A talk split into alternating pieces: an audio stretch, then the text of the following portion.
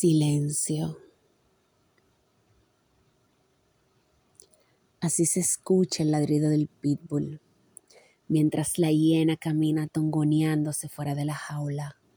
Ella lo llamó con su risa temblorosa, aullaba, encontrando un ladrido fuerte y amenazador del pitbull. Ella quería apoyarlo, lo sintió vulnerable al perder su carruaje. Quería ofrecerle su fortuna.